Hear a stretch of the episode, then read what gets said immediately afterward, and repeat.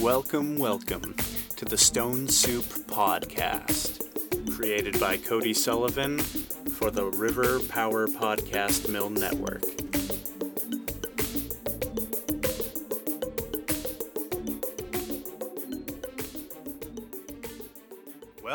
Welcome, Cody Sullivan here, and this is the Stone Soup Podcast, the show where I drag my friends on the internet to talk about their interests, and today I am absolutely honored to share the airwaves with not just a friend, but the president of the American Go Association, Andrew Okun. Andy, please say hello. Hello. Now, for those listening who may not know what Go is a strategic board game played between two players. The board is a grid, typically 19 by 19, and it uses black and white stones to differentiate the players. The objective, at a glance, is a deceptively simple one. The player that claims the most territory on the grid is the winner. Andy, how am I doing so far? Right on target, Cody. Great. I was exposed to Go when I was in LA. I had never heard of it before. It's not really something that we play up here in Vermont. I immediately enjoyed the game. I played on a much smaller grid than 19 by 19 because those games are very long and very challenging. But this leaves me with my first question about Go. So before the history, before what's happening now involving the game, I'd like to know, straight from a preeminent source, what is Go and how do you play? You already got the gist of it going. And as you point out, it's a deceptively simple game. It's a game you can... an intelligent person with a teacher or going online and looking, on a server or a teaching site can be playing in a half hour. It is played by tens of millions of people around the world. It is very popular in China, Japan, and Korea, and is very well known in a lot of other countries. Technically, I think the way you would describe it is a two-person finite game of perfect information without chance. What does that mean with perfect information? With perfect information means both players are aware of the complete state of the game at any time. There are no hidden moves. There's no hidden information. There's nothing that's going to surprise either of them except a move by their opponent. You can't see inside your opponent's brain. But other than that, there's nothing hidden. Bridge, for example, is not a game of perfect information. It's an amazing game, but it's not a game of perfect information because there are hidden cards. You don't know what your opponents have. You don't know what gets dealt next. So anyway, that's the technical description of the game. That description is shared by chess and also drafts, or checkers as we call it, which are also very famous and very ancient games. Go being 2,700 years old at least. Is a game with a lot of history and a lot of culture, and it plays a similar role in Asian societies as chess does in ours. It falls in that same category of the classic board games, the classic mind games. It is, as you said, played on a 19 by 19 board, although you can use smaller or larger boards if you want. We use smaller boards when people are starting out because it's a little easier to play on a 9x9 board than a 19x19 board at first when you're not sure what's going on. You play, the black player plays first, white player plays second, and you alternate turns, and the board gradually fills up with stones. You play on an intersection, an empty intersection of the board. Once the stones are on the board, they can be captured and removed, but they don't move around on the board. The board just fills up with stones. And that's different than how you would play chess. That's obviously different. You have pieces that move. The army moves in chess. The fence posts don't move in Go. I love that the fence posts don't move, because I think that when you were describing this game to me, when you were first showing it to me, you explained that it was almost like two people coming across a plot of land, and they're each knocking in fence posts to try to get the larger portion of this open field. Yes. And I think that that's a very simple way to describe what Go is. Yes. And how you're playing. Metaphorically, I say it's a little less the army game and more range wars game. Mm-hmm. The image I like is the big empty valley, and you have a cow guy and a sheep guy, and they each have their rolls of barbed wire, and they start knocking in fence posts. If the posts are too close together, you have a really well-fenced but not really very big ranch.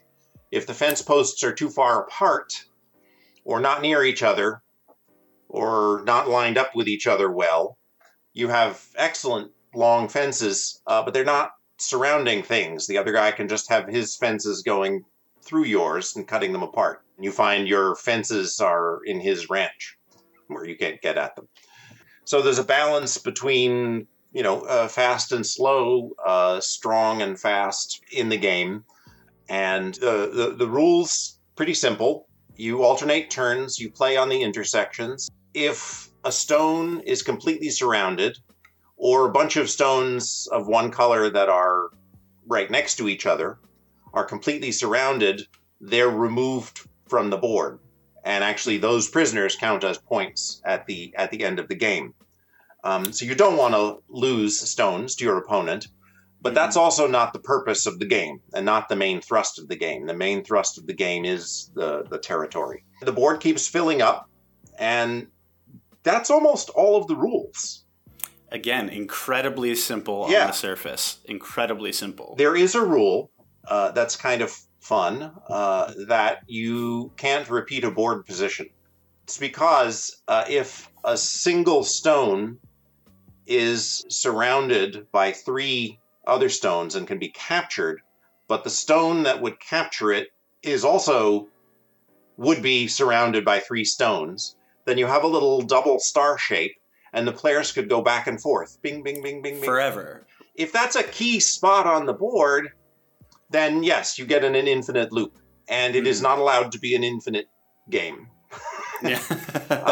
And so there have been many different and confusing ways that rule is stated, but it's summed up more easily for people who don't play the game yet as no infinite loops. If you've captured one of those, the other player has to play somewhere else first before they go back and recapture. But they can go back to that spot. So even though it's not... They can go back to that spot once the board has changed. And what it means is you capture it, and if I want to recapture it, I have to make a threat that forces you to make a move somewhere. Mm-hmm. And so idle threats to make moves that are of no importance because there's definitely an easy response become important. The more of these idle threats you have around the board, the more easy it is to win one of these fights over the little infinite loop spot. And those fights were one of the things, for example, that made it impossible for computers to play well for decades, because they're very hard to program. And that's a rule we usually don't teach people the first time we teach them how to play, because it often doesn't come up at all. So the rule is just your stones, if they're surrounded, get captured, and at the end you count up the territory that you're completely surrounding and any prisoners or isolated stones, and whoever has the largest point total. Because the black player goes first, the white player gets a few extra points that we call komi, for being the second to play in an even game. Yeah, I think that Go does an incredible job, better than most board games, of introducing parity. And we can talk for a minute about the handicap system, because it's very interesting. Because a lot of board games, if you're again, and we're going to make a lot of comparisons to chess, I think, throughout this. But if you're playing chess with somebody and they are a grandmaster at chess and you are a casual player, there's no built-in handicap. Well, okay, the grandmaster is going to start with 3 less pawns or something. That's not how you play chess. But in Go, there is a way to have somebody who is, maybe one of the greatest, Go players in the world can play with a guy who's an amateur like me, and there is a way to introduce a certain level of parity. I would still definitely lose, but there is a way to introduce some parity. So I want you to talk about that. What does the handicap system look like? The handicap system is an advantage of the game. And on the 19x19 board, it works very smoothly. You pick a number of handicap stones, and you pre-place them on the board. There are 9 stones on the board at the intersection that sort of four rows in and four rows up. In each of the four corners, there are sort of highlighted points that are called star points. And then there's also on the middle of each side, four rows in, and then in the exact center of the board. So there's 9 star points. And whatever number of stone handicap you want to have, you put that number of black stones on those, and then white plays first. And then there's no combing. Right. So you don't get... white doesn't get the extra points for going second. Mm-hmm.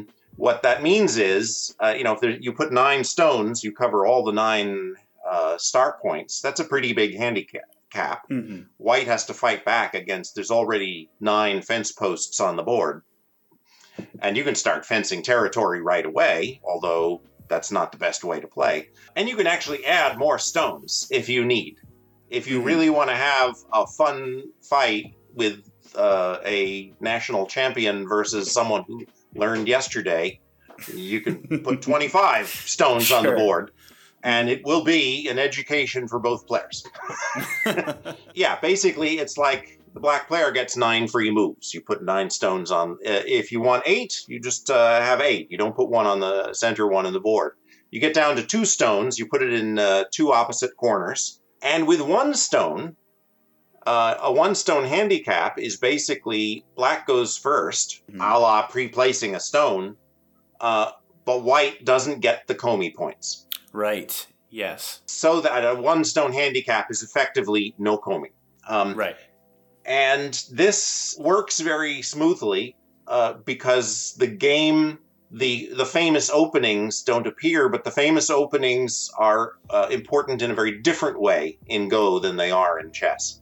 And it is very much the same game. So you have a 2-stone handicap and start playing, you have an advantage, but you're definitely playing Go. It's much harder in chess to do that. If you play chess and don't play with a rook, it's definitely a chess education game in a sense. Right. And it's definitely a handicap game, but that really changes what the game is a lot. Right. The player can't castle on that side, and the other player has a material advantage, and so there's a lot of trading off that can happen. So it becomes a very different game very quickly. So this handicapping also approximately goes with the rank system in Go. And the rank system that we use, because we sort of took it from the terminology from Japan, is tremendous fun. As you play, people will assess your strength and give you, as you're a beginner, a Q ranking, or a novice player ranking that descends. So you might start at 30Q. If you play for a month or two, you'll very quickly go down and probably get around 20Q, and then if you keep playing, you'll steadily march, and you'll be very happy when you get to single-digit Q. When you get to 1Q, you're a decently strong amateur, and if you get stronger than that, we start calling you a 1-dan amateur. Okay. And that terminology goes up to 7-dan amateur. And dan and Q, that terminology, is the same as what they use in Aikido and Karate and Judo. Right. Right. And the Q ranks are like colored belts, and the Dan ranks are like black belts. Right. And that sort of comparison to say, okay, I'm a 2-dan amateur, that's like second-degree black belt, is culturally legitimate. And getting to 2-dan amateur, particularly if you're starting as an adult, is hard. It takes a long time, and it takes some study. You got to put time into it, and it's not easy. And at a certain point, as you're getting to low single-digit Q, if you're a 2 or a 3 Q and you want to become a Dan player, there come points when you have to stop how you're playing and restart some of how you play and get better at it and change your habits and become the stronger player. And more than just playing the game, you then have to also, it would benefit you to be reading about the game, because as this is an ancient game, there is volumes of literature out there on how to play and how to get better and how to change your tactics and how to change the way that you play. Yes, there is. And that stuff is still useful. It's especially still useful for an amateur player. But the huge libraries of, both ancient and modern wisdom on how to play Go have a cloud hanging over them now. Mm-hmm. Which we'll talk about later in the show. Yes. And it's a pretty fascinating cloud, but it's definitely there. It is like having a library of knowledge of medicine in the age of the Human Genome Project. Right. Right. It's beautiful. You want to have the library. If you know everything that's in the library, you're an amazing person, but there's something missing. And it's coming for you. I want to talk about the history of the game a little bit because one of the things that I think is so fascinating about Go is how old it is. Mm-hmm. And so again, we're making some comparisons to chess here because it's ubiquitous and a lot of people know about it. So while it's believed that the game of chess was created in the 6th century in India, the origin of Go is much, much older, to the tune of thousands of years. That kind of longevity in a game is a testament both to its simplicity to learn and the complex nuances that are beneath the surface. So I want to know, what is known about the origin of Go, and why do you think it has managed to survive into the 21st century with no real signs of slowing down? By way of history, it seems that it was likely invented in China, and its legendary history in China is, 4,300 years ago. The Emperor Yao invented it to enlighten his son, supposedly. And there's a different legend that the Emperor Shun invented it to teach his son. And I don't know the difference between those two emperors. The sources of those legends, it's just too murky. If you want to start getting harder evidence for it, you go to the 6th century BC, and Confucius, famous philosopher and source of the civic philosophy or religion of Confucianism, mentioned Go in his Analects, and mentions then start to accumulate over the following centuries. By the 1st century AD, there are texts about the game, diagrams of the game start to appear, and then there's lots of writing about it by 1300 years ago. Mm-hmm. It does seem as though through all of this time, it was played by approximately the same rules. I had thought for a while that it was the oldest game played by the same rules. I think there's an argument that backgammon is older by that standard. Backgammon is very old. Backgammon is old. Very old game. And backgammon has survived from just being a hell of a lot of fun. I think Go has survived because it has a sort of a threefer. It's got three legs for the stool here. Mm-hmm. One is the simplicity. It really has a very simple set of rules. And so it's possible for those rules not to be argued about too much, not to change too much. And a second is that it probably is an outgrowth of the simple set of rules, has a tremendous amount of depth. There's a lot of ways the game can go and a lot of things you can learn, but don't have to. Mm-hmm. So there are always things that you're discovering. And if you're looking for something where there's always things to be discovered, that is there. And the third is that it's a lot of fun. There's an American player, friend, Jim Cunningham, who describes Go as an activity in which two people who love puzzles take turns giving gifts to each other. And it's really kind of right. You get into a game with each other, and if you're not a professional player looking for a victory to reward your career, then you are having fun with a friend, and then doing it again another day.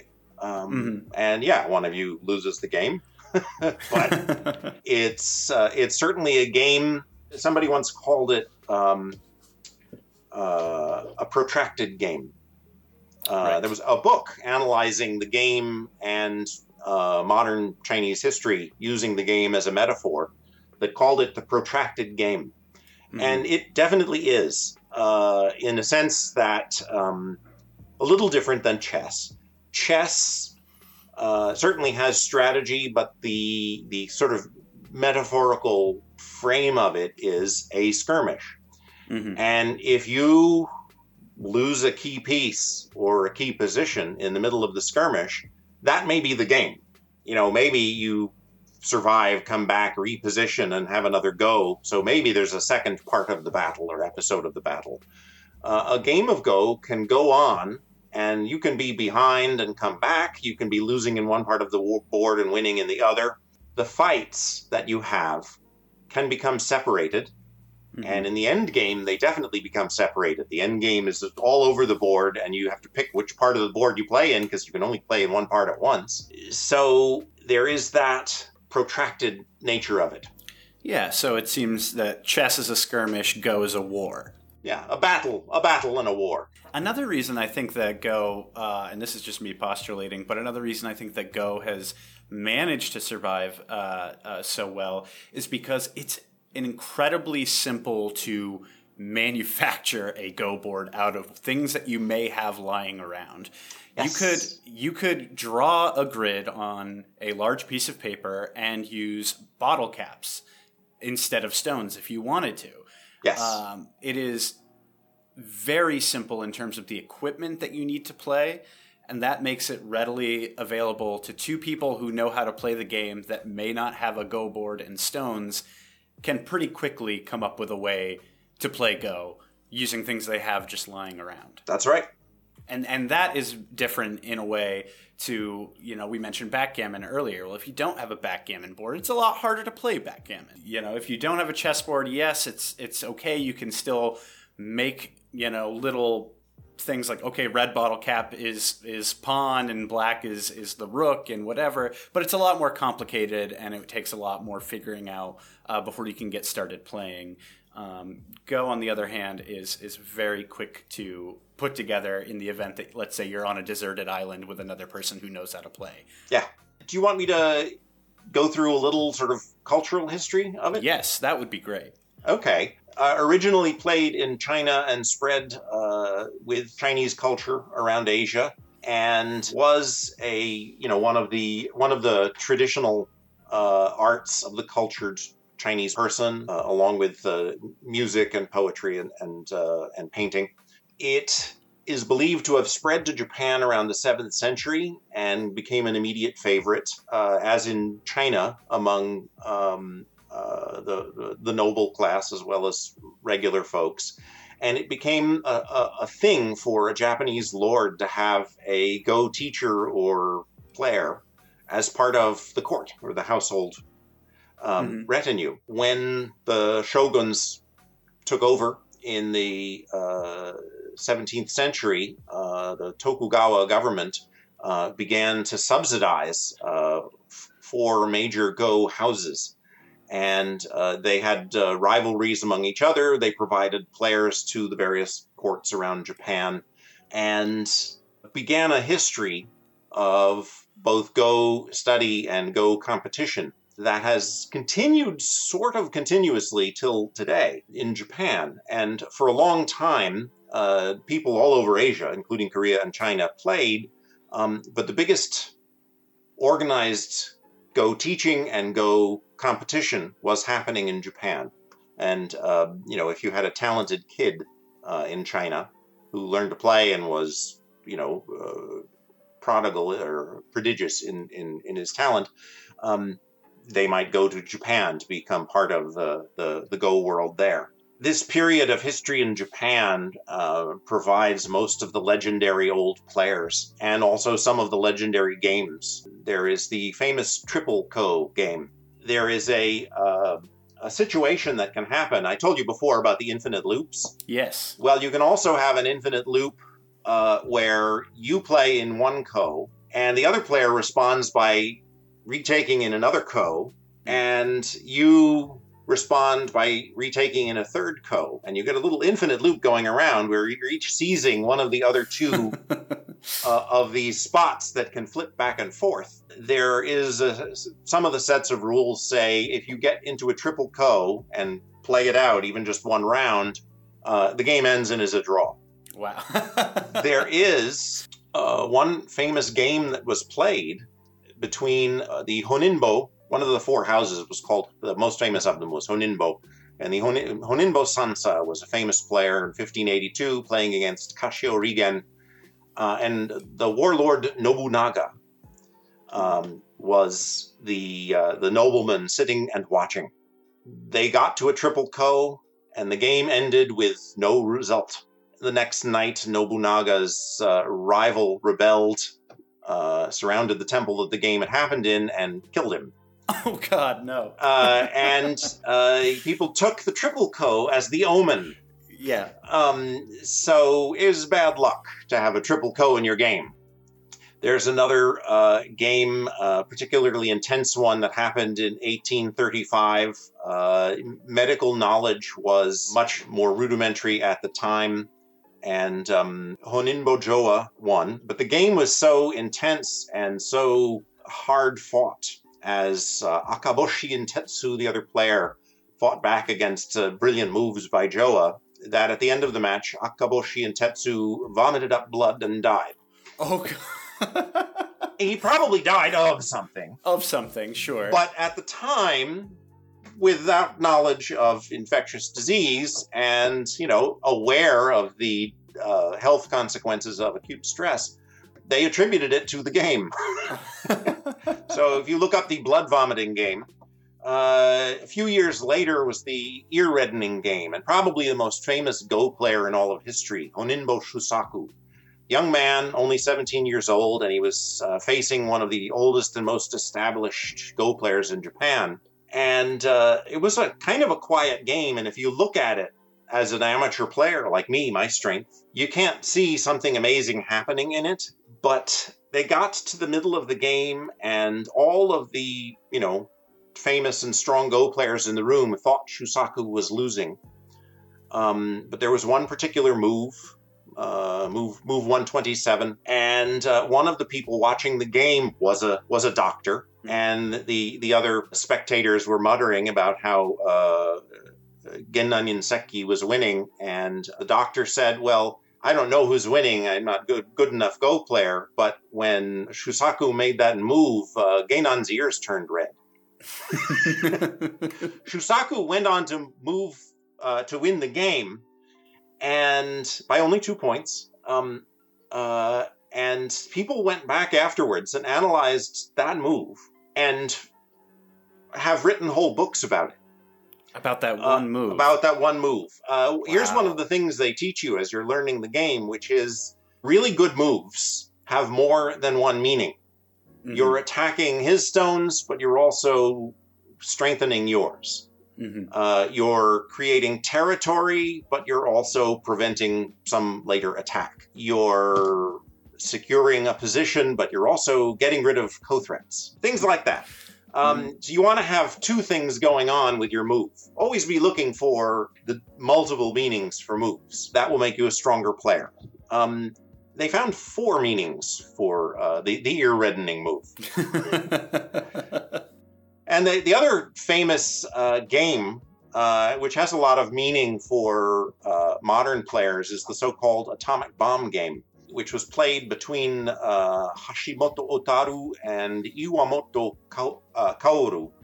And Iwamoto is revered all over the world among Go players because he has really put resources into trying to spread the game around the world.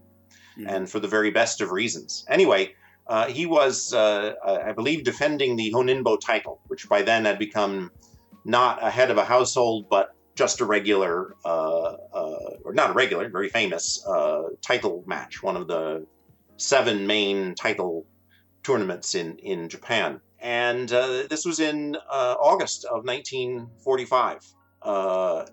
They were having the second game of the Honinbo match, the final showdown. It was a multi-game final, and this was the second game of it. Mm-hmm. Back in those days, you would play games over many days. The players would sit in a quiet room, look at the board, and play every few hours, and someone would keep time, and you'd have a time limit, but the game could go on for days with sealed moves overnight. The game was going to take place in Tokyo when some official decided, Tokyo's getting bombed a lot. We're going to move it to some city that isn't getting bombed so much. Oh, no. So they moved it to downtown Hiroshima.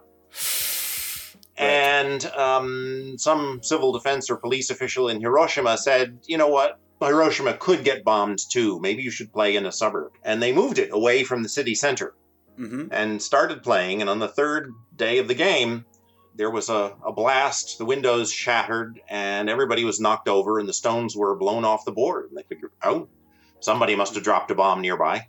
Right. They picked everything up, replaced the stones, and played on. Finished the game with Hashimoto Otaru winning. Mm-hmm. And then when the game was over, went outside and began to learn of what had happened to the city. Right. And it pretty much set Iwamoto on a path for the rest of his life of trying to unify the world through Go. Mm. And when he was getting old, he used his money to set up 4 Go centers around the world. One of them is still going in Seattle. There was one in New York, but it was sold and turned into a foundation, and now it has helped open the National Go Center in Washington, D.C. Anyway, Iwamoto is revered for that vision, and if you go to the Go Center in Seattle, there's a picture of a Go board on the side of the building with a Go position on it. Yep. It's the position the board was at when the bomb went off. Wow. I mean, if an atomic bomb doesn't prevent you from finishing a game of Go, I don't think anything will. That is an incredible story. I mentioned at the top of the show, when you introduced that you are the current president, or rather I introduced that you're the current president of the American Go Association.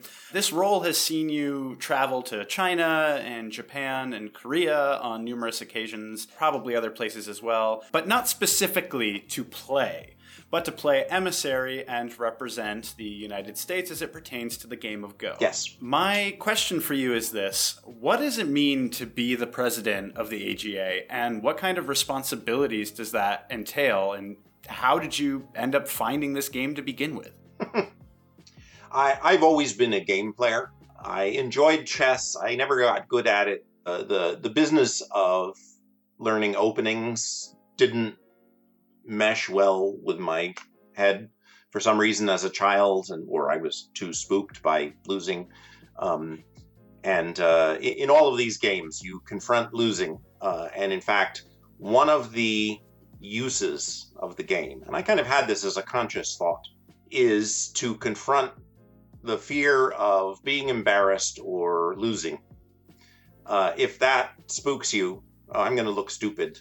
I don't want to do it. I don't want to be seen to, be doing badly. It's a good game. Everyone loses. Everyone loses a lot. I could play constantly for the rest of my life, and I could never match the amount of public and humiliating losing that the best players do. I just couldn't. They lose on national TV. All 3 of those countries that you mentioned, Japan, Korea, and China, have more than one 24-hour Go channel, on which there are all day and night professional players, one of whom is losing. Oof. And you learn how to do it, and you learn how to learn from it, and you learn how to pick yourself up and come back. You don't learn how to ignore it, because then you might not bother playing. If you didn't care about winning, it maybe loses a little bit. Losing sucks. And you get up and you play again, and it's fun anyway. Mm-hmm. You enjoy it.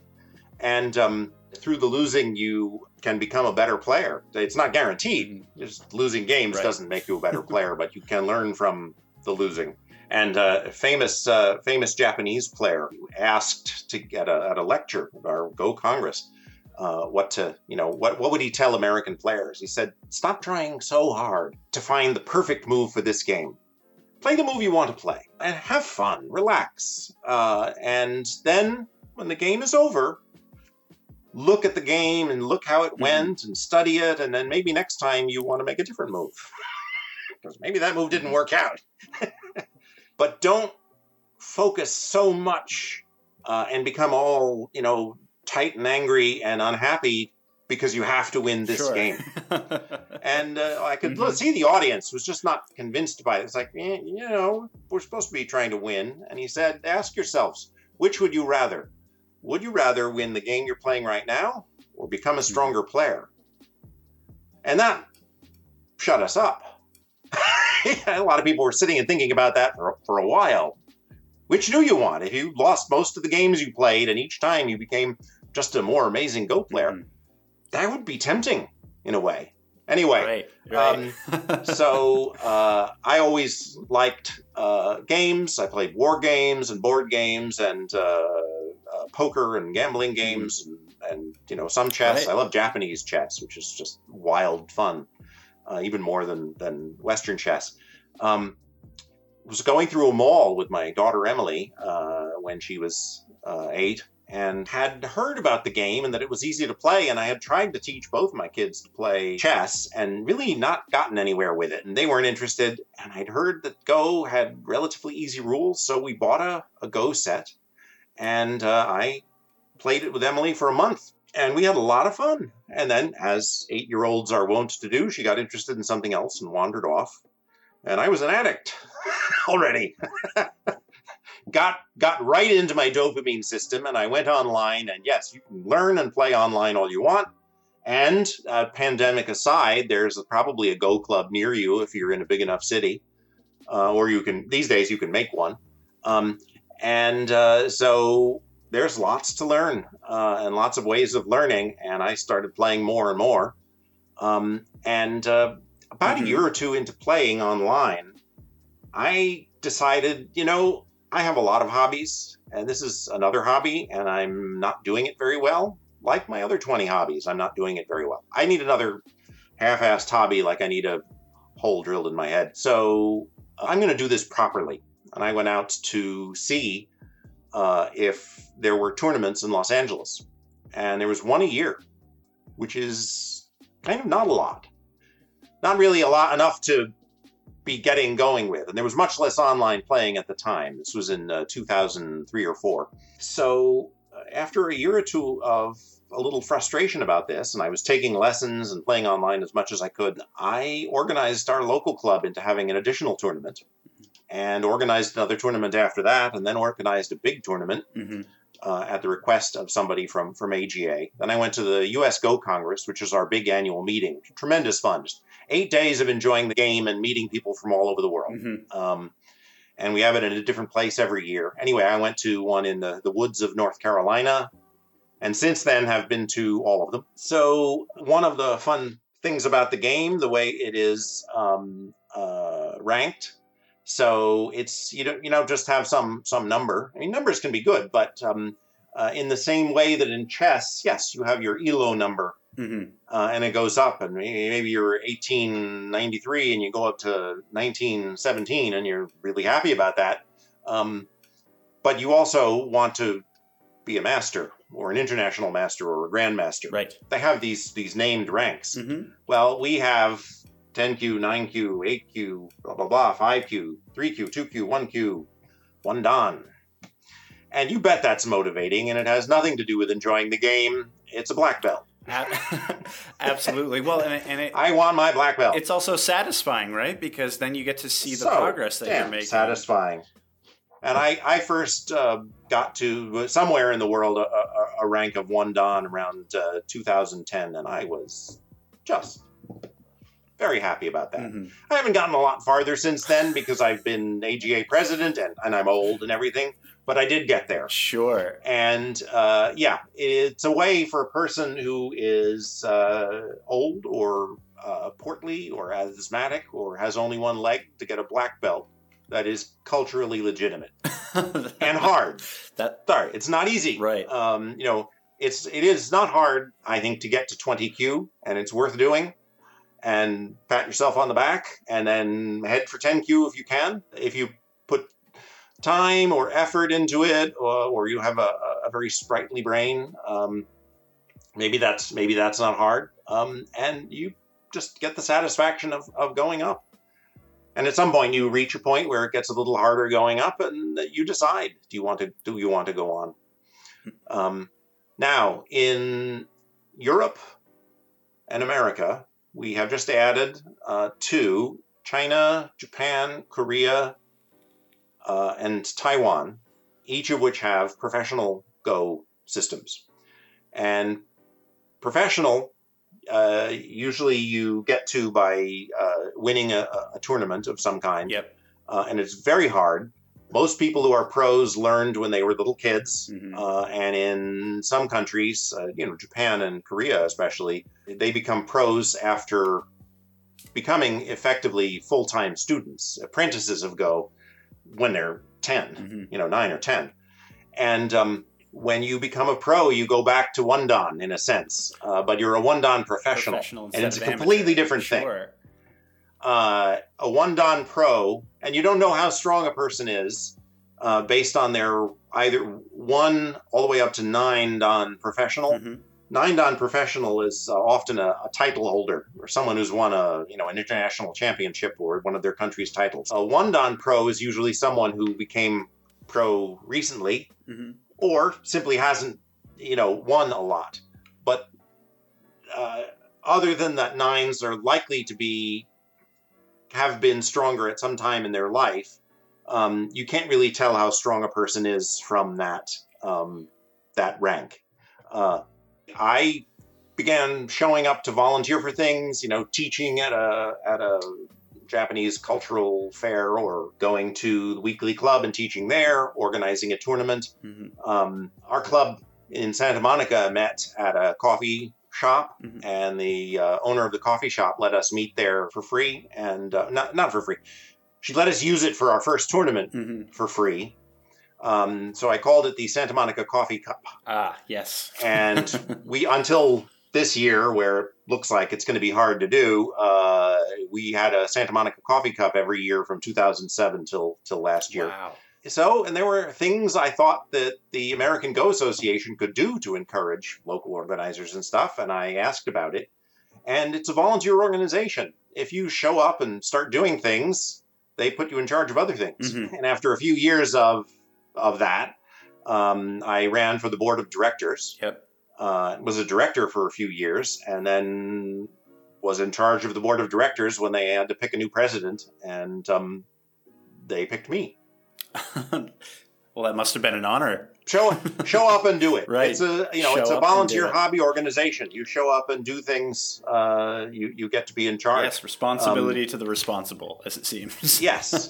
Now, I work at home, and my time is my own. Is a big part of what makes it easier for me, mm-hmm. to do it. One of the reasons I decided to take up the post, my graduate degree years and years ago was in international relations. Mm-hmm. And the American Go Association was the first entity that had ever allowed me to do international relations on its behalf. Right, yeah, and that's sort of the responsibilities that come with being president, right? Is that you do travel to these other countries, and you are... Much of the time, I'm just standing there in a suit, but it's been a lot of fun and fascinating. That's incredible. I'm going to shift us now into talking about something that people may be aware of, because it was in the news quite a bit, and this happened just a few years ago. The Alpha Zero program, created by the UK-based DeepMind team, played mm-hmm. a historic set of games against the top-ranked Go player in the entire world, I think at the time, Lee Sedol. It was a best-of-5 series, and while before the series began, Lee firmly believed he would win, when the series was over, he only managed to score 1 victory over the AI. What's more interesting about this story is that the AI was able to learn how to play Go simply by playing itself in simulated games over and over again. What do you think was the cultural significance of the Lee versus AlphaGo series, and how did it affect the world of Go, knowing that these AI programs were able to best humanity's top players at that time? There was a momentary psychological hit, mm-hmm.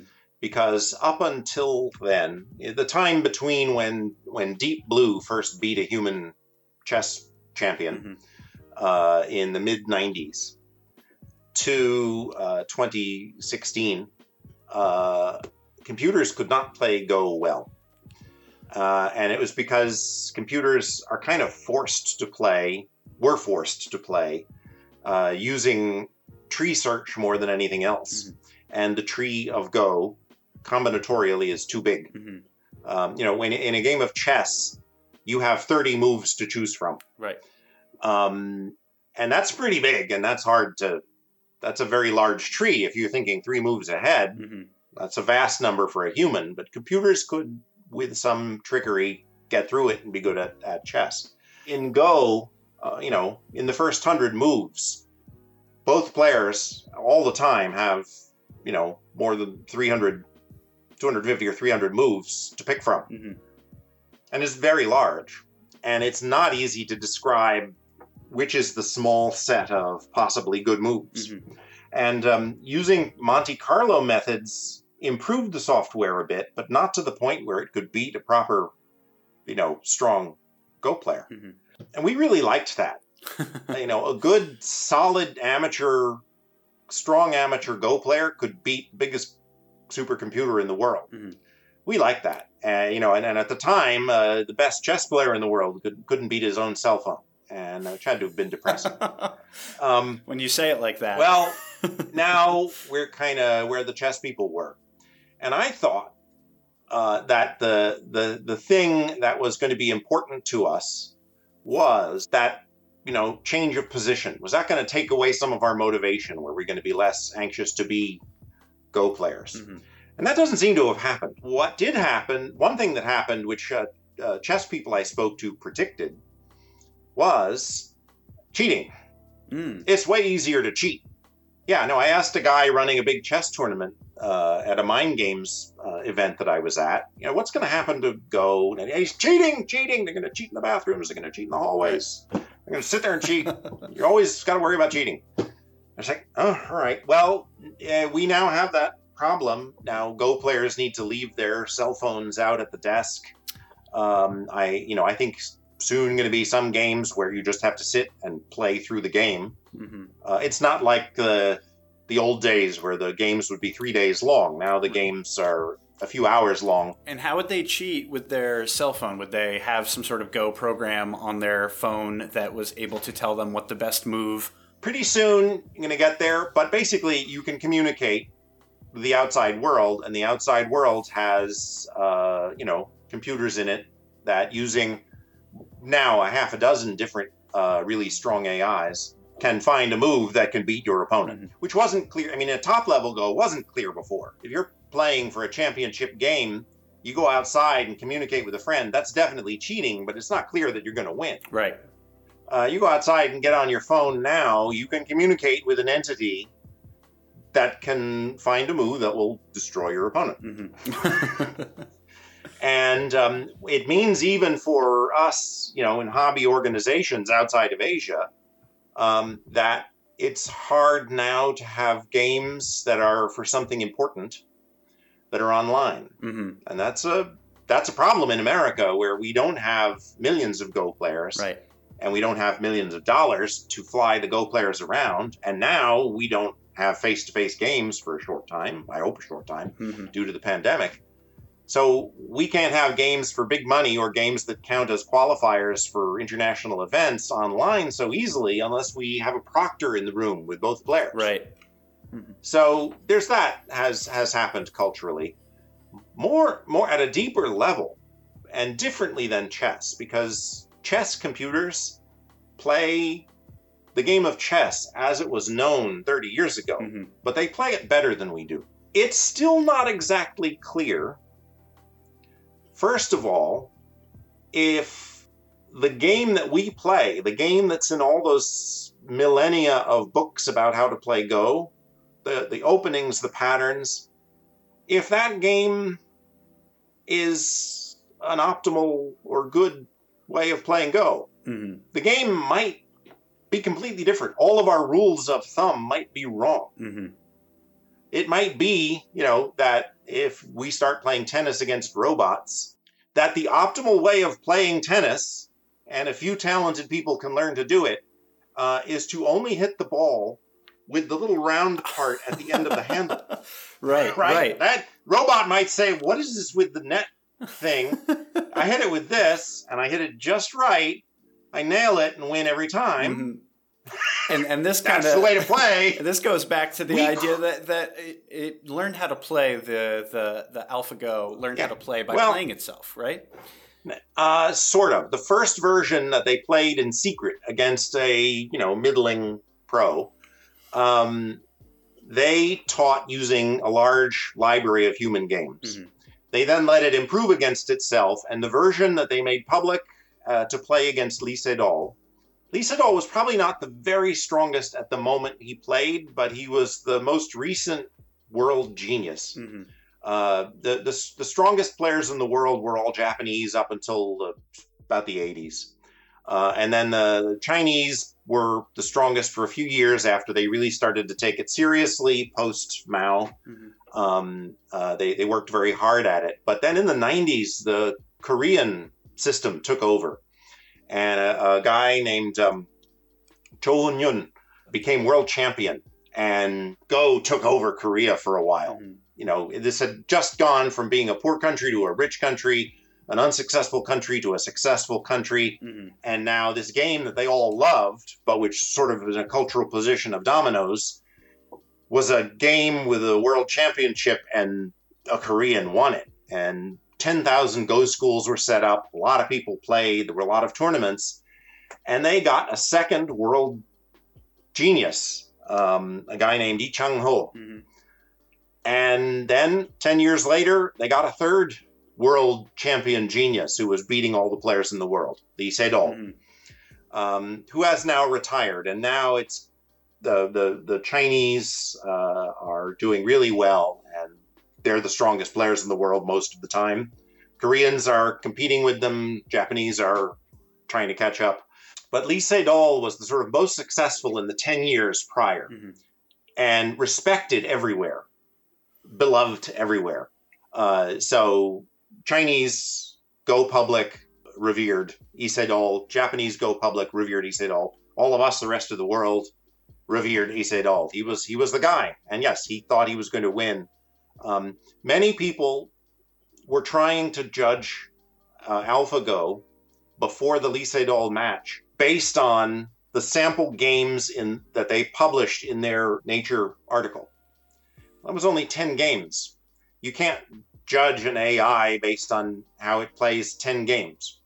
And you can't judge an AI based on how it's playing 10 games against a mid-level pro to see how it's going to play against a top pro. Right.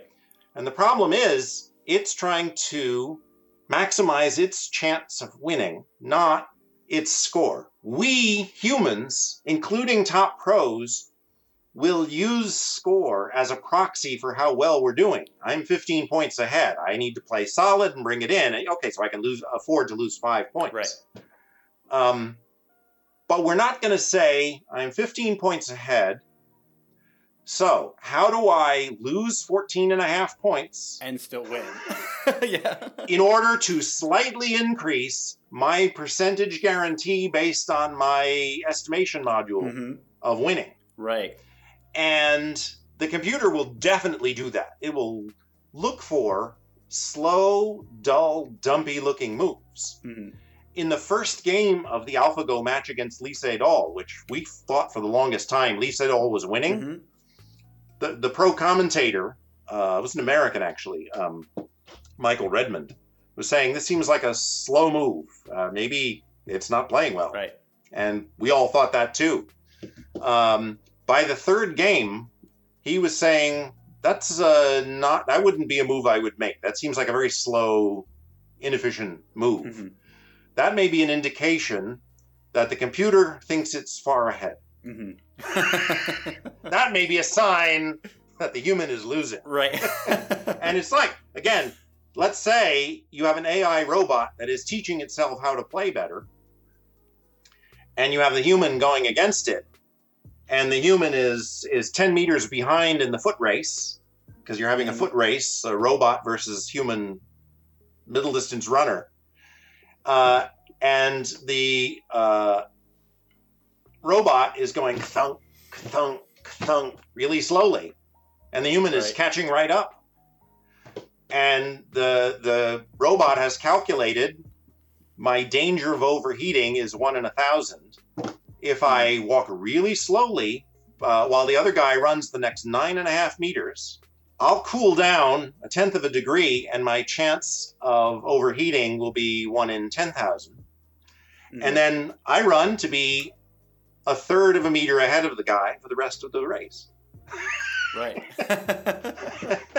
So people are looking how it's playing against the mid-level pro. They've only got 10 games to go on, and the DeepMind people didn't let anyone publicly play it and played it against itself to learn to be stronger.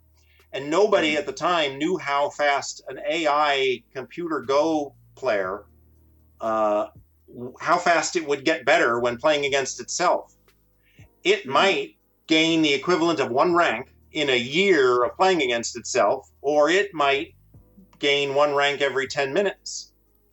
And time isn't a thing. Maybe it's just resources are a thing. Maybe you have it running to teach itself how to play on a very powerful laptop.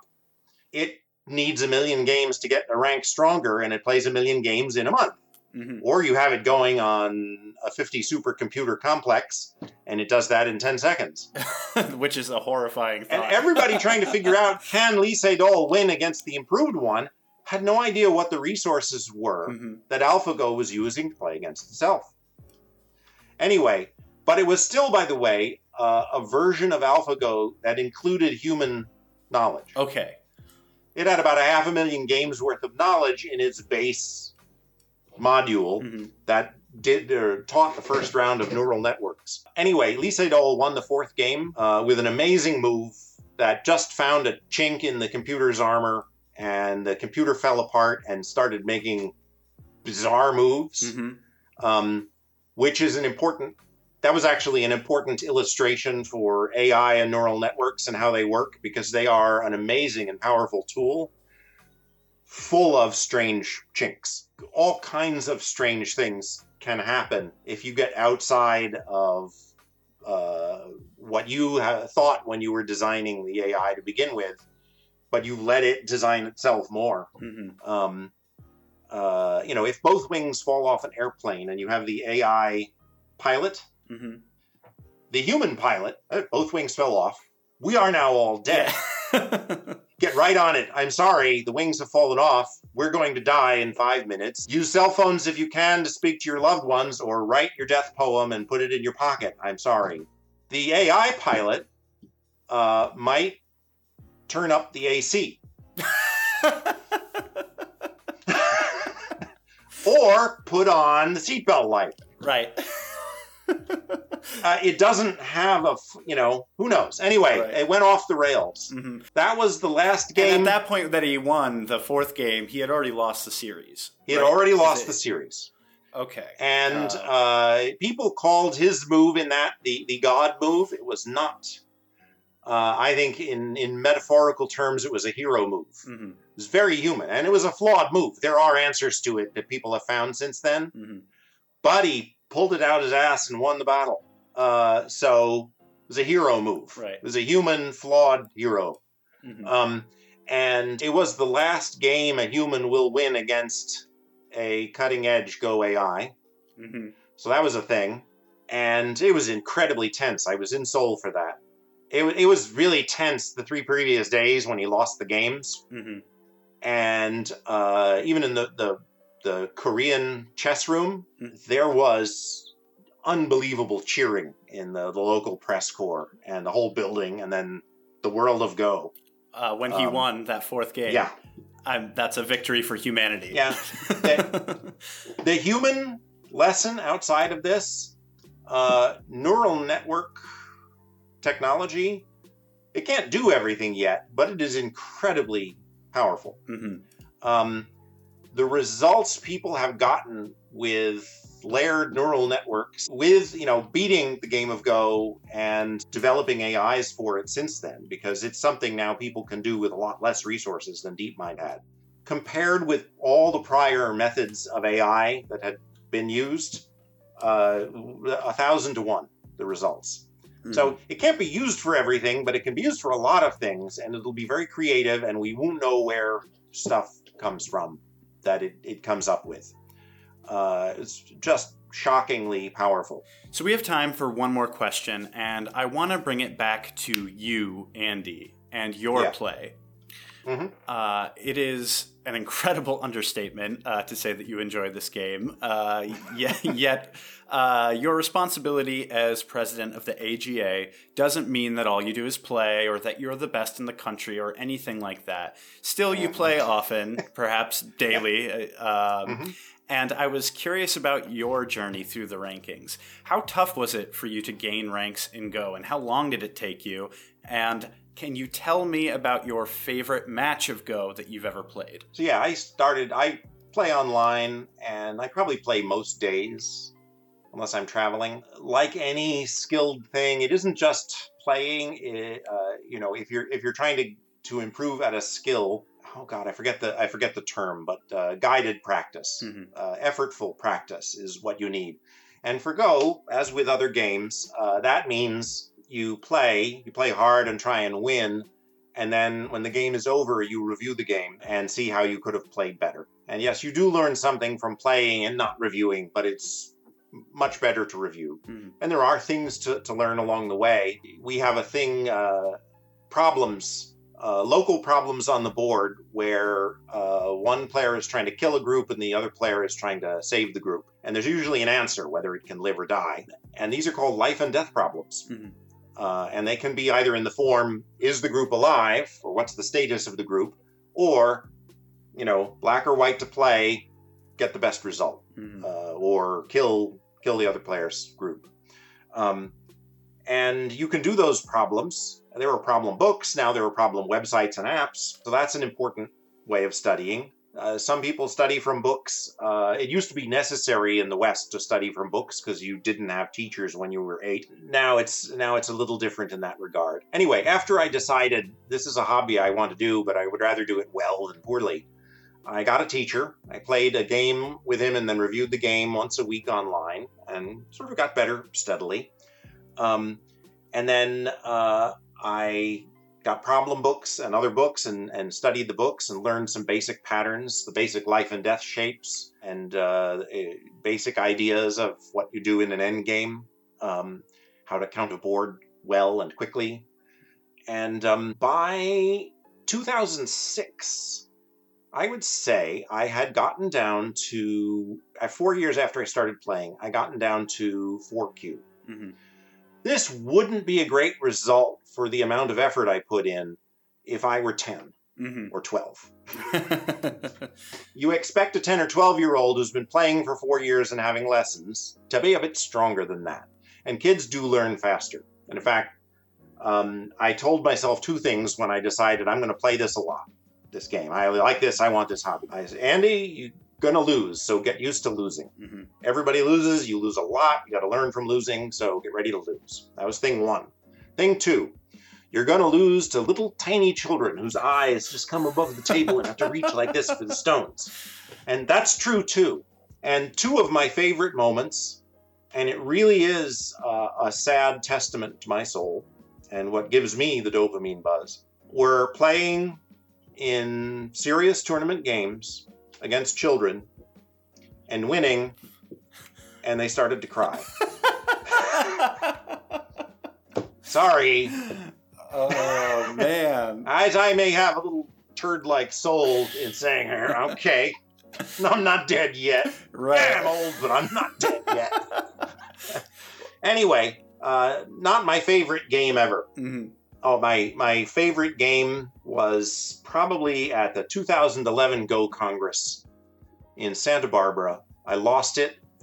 It went on for 3.5 hours, and it went back and forth. I was way behind at one point because a big group of mine got killed, and I turned around because I thought one of his groups could die, but it was going to be hard, and I did it. Mm-hmm. And then I thought, okay, I'm ahead, I'm winning. And he came back, did the exact same thing to another group of mine, but it turned into a co-fight. And this co-fight went back and forth, tore up the board all over the place. Every loose thread around the board got turned into this thing. And he got it back. Then I got it back almost with a much smaller co-fight.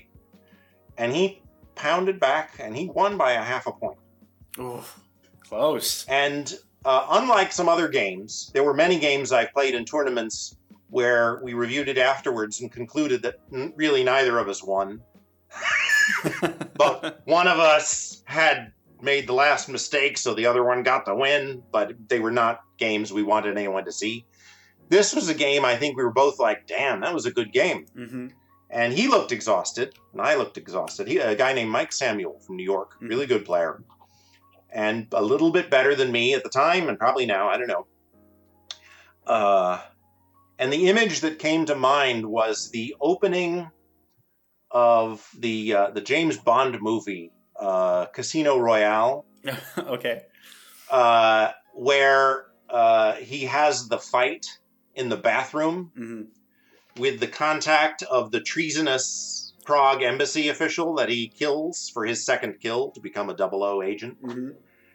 And just a ghastly fight with all the glassware and ceramics and doorways in this bleak men's room being destroyed, and both of them are cut up and both of them are bruised. Mm-hmm. Both of them are exhausted, and finally he drowns the man in the toilet. Yeah.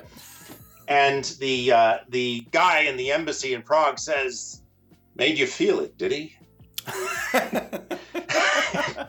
I lost that game with Mike Samuel, but I made him feel it. Yeah. That may be my favorite game. And since then, when I play face-to-face in a tournament, I either want to win, that's ideal, or I want to make them feel it. I want them to go, "God damn," at the end. Especially if they're a small child. And you can do that. That's what the games are like when you play them well. So I won the 4Q division in my first Congress. That was 2006. I won the 1Q division in Virginia in 2009.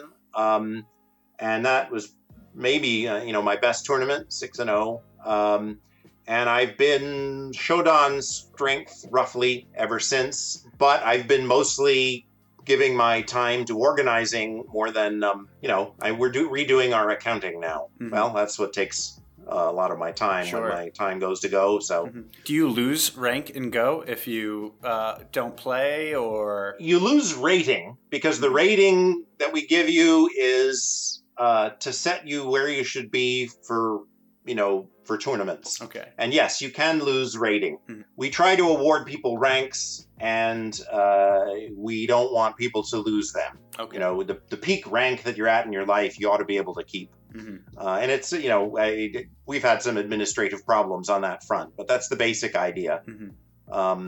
My amateur rank estimate varies between 1 dan in Korea to 3 dan in Japan, 1 dan here, maybe 2 if I'm doing well.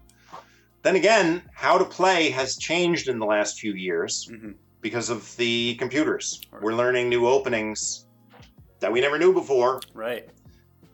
We don't know if they're good. We don't know why I play them, but we're playing them. Mm-hmm. We're learning lessons that we don't understand from these machines. Mm-hmm. But I haven't been studying the machine stuff that much, so maybe I'm falling behind. I'm not sure. That's fascinating. The idea that now there's an opportunity to learn from the computer program things that on the surface level that we would look at and say, that's a weird move, or like that move seems slow or doesn't make sense to me.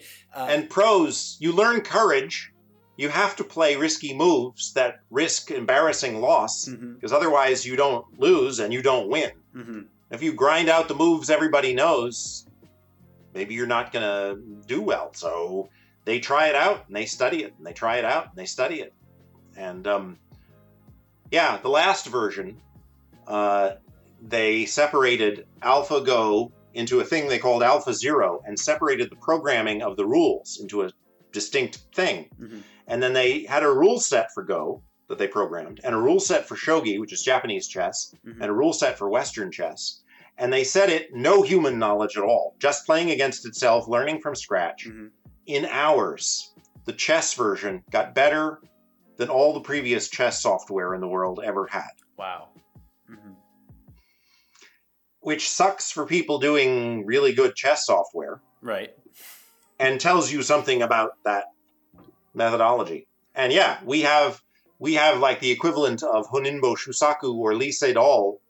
Maybe we get a new one every month. Mm-hmm. Generated by a computer. That's all the time we have for this episode today. But I do want to extend a huge thank you to Andrew Okun for being my guest this week and adding his love for the game into the pot. Andy, thank you for coming onto the show. Thank you so much for having me and giving me this chance to share my love of the game.